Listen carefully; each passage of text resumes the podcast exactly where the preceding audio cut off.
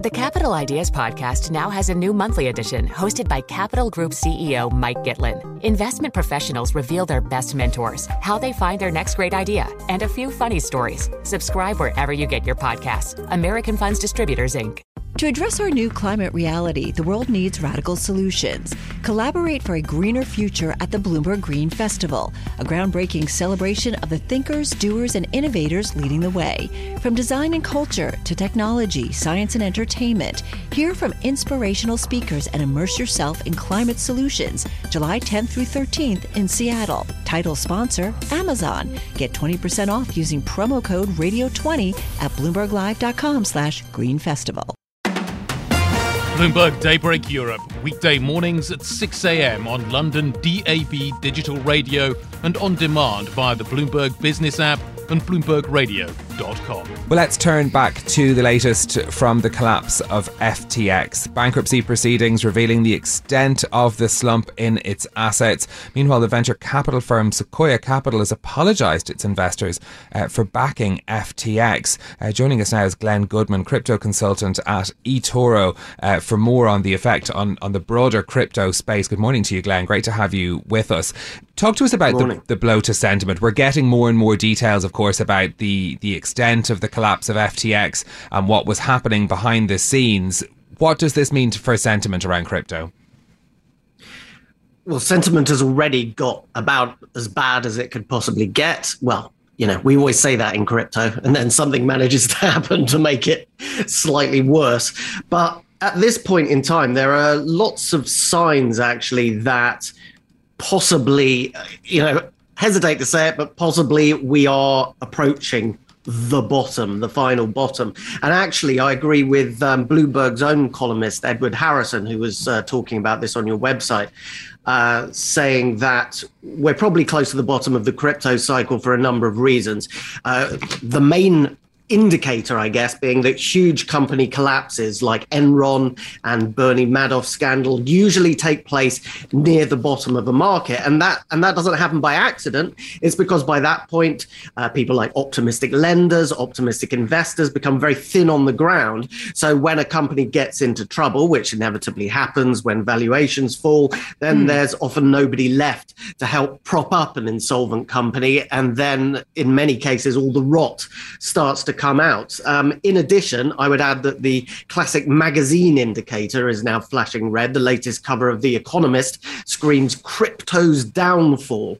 And of course, old Wall Street wisdom says that when the magazine covers are panicky, then you're often near the bottom. And just lastly, huge capitulation volume in the crypto markets uh, mm. last week uh, which suggests also that we could be near a bottom. Capitulation volume doesn't necessarily mean you're at the bottom, but uh, it often uh, I looked at previous uh, previous instances, and often it means that you're getting there. Okay, again, good to speak to you. So, uh, where does this leave us in the cryptos narrative then over a longer term? Because back back in the day, I remember years ago, ten years ago, perhaps uh, there were crypto enthusiasts, and then there were those in sort of traditional finance who'd say, "Well, blockchain could be interesting, but I'm not sure about all the coins." And, and are we are we going to get back to a point like that, or do you think that the coins have a will continue to have a bigger status than back in those days? Yeah, absolutely. I mean, the coins are so massively more developed. Uh, the you know the the smaller cryptos that barely existed um, a decade ago at the time that you're talking about. Uh, now we've got you know thousands and thousands, and yes, a lot of them are pure nonsense, but there are still a hefty chunk that have serious backers, serious developers working on them and trying to produce usable products.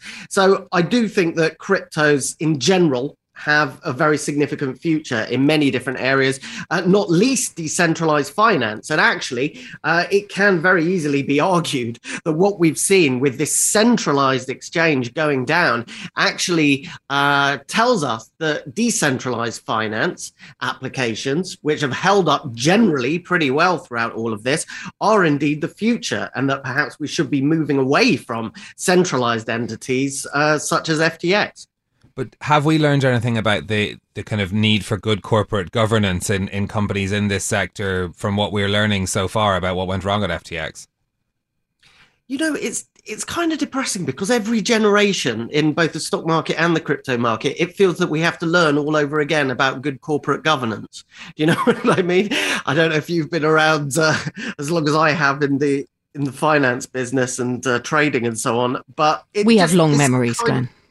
yeah, exactly. This kind of stuff just seems to come around again and again and again, as we've said, Enron and then Madoff and uh, and now uh, FTX. And and what we heard from Sequoia Capital there, who who have apologized. I mean, that's great, but some of the people who were uh, lending money to FTX and investing in FTX, the due diligence that took place just really seems to be quite under par, and there seems to be a lot of uh, emphasis on, hey, he seems like a good guy, that kind of mm. thing, which really is just absolutely not good enough. But you know, we're human beings at the end of the day. And the problem is that when you're in the midst of a heady boom, whether it's in stocks or crypto or anything else, even the cleverest people sometimes seem to slightly lose their senses and start trusting people who they wouldn't normally trust yes. immediately without having done proper due diligence. Bloomberg Daybreak Europe, weekday mornings at 6 a.m. on London DAB digital radio and on demand via the Bloomberg Business app and BloombergRadio.com.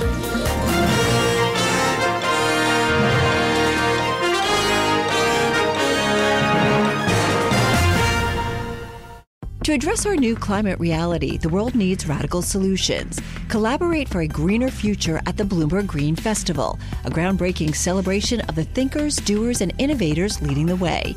From design and culture to technology, science, and entertainment, hear from inspirational speakers and immerse yourself in climate solutions. July 10th through 13th in Seattle. Title sponsor Amazon. Get 20% off using promo code Radio20 at bloomberglive.com/slash Green Festival.